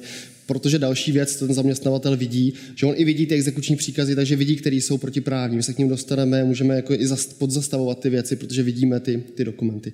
Takže my jedeme vlastně uh, spolupráci se zaměstnavateli a, zároveň samozřejmě se snažíme na druhé straně ovlivňovat tu legislativu a ten systém. No, a to je samozřejmě mm-hmm. velmi složitý, protože to musíte jít přes veřejné mínění, e, narážíme právě na často na ty stereotypy a je těžké odhalovat, e, odhalovat ty skuteční, skuteční příčiny, které zatím jsou a ty skuteční motivace, motivátory a e, nabourávat vlastně ten, ten status quo, který určitý lidi, kteří už si udělali ty vazby právě na nejvyšší politiky, tak právě tady udržují. Takže za nás, co se týče terénu, tak děláme program pro zaměstnavatele, zároveň i pro obce, vzděláváme, co se týče legislativy, tlačíme na změnu exekučního řádu a další, další změny. Já se zeptám ještě, uh, protože v momentě, kdy je tady nějaká celebrita, která je v televizi a něco jako kdyby říká, tak to je jako kdyby silný mediální jako zásah. Uh, spolupracujete třeba s nějakou, já nevím, s nějakýma influencerama uh, ohledně jako kontra nějaké jako kampaně, to znamená, že ukážeš, že tyhle ty firmy teda prostě ne a proč a tak dále. Existuje něco takového? Uh, konkrétně mi ne, člověk tísně spolupracuje mm-hmm. s mhm. influencerama, uh, s Kovim například, uh, velmi známý youtuber, tak uh, natáčeli nějaké, natáčeli nějaké spoty, plus mají samozřejmě i nějaké, nějaké známější osobnosti, ale zatím bohužel se to úplně nedostalo do toho podvědomí, jak by se to dostat mělo, takže... Okay, uh, Pokud by chtěl někdo pomoct, tak s influencerů, tak to, to, je, to, je poslední, to je poslední vlastně otázka na tebe. Uh, dívá se na nás tady pár lidí, tak co my konkrétně, každý z nás můžeme udělat v případě, že prostě se dostaneme s tímhletím pojmem nebo s tímhletím tématem vlastně do kontaktu? Můžeme udělat dvě věci. Jedna je jakoby z toho našeho pohledu trošku se zajímat o to svý okolí, podívat se, jestli jako lidi v našem okolí nemají nějaký problém. Já jsem se k tomu dostal taky úplně náhodou. Ve chvíli, kdy jsem vypadnul z toho korporátního světa, začal jsem se tomu věnovat, tak se na mě začali obracet lidi z mého okolí, že ne, taky mají problém, ale protože to je obrovský stigmatizovaný téma, tak s tím se bálí jít ven. Takže se to vlastně nikdo, nikdo nedozvěděl. Takže jakoby podívat se trošičku po okolí, podívat se, jestli někdo nepotřebuje to pomoc, nestigmatizovat to téma jako takový. No a na druhou stranu samozřejmě, pokud byste jste měli vazby na nějaké lokální politiky nebo eh, na, na zákonodárce, tak samozřejmě pomůže jako trošičku i, i ten tlak ze spoda na tu, na, tu, na tu změnu, protože jako dát najevo, že to ovlivňuje i vás, dát eh, najevo i, eh, že ve finále na, tom, na, to, na, na to doplácíme všichni a když se to změní, tak z toho budeme benefitovat úplně všichni. A není to o tom, že dluhy se nemají platit. Dluhy se mají platit, ale je potřeba, aby tady byl spravedlivý systém a byl spravedlivě nastavený. Radku, moc díky. Radek Hábl. Já děkuji.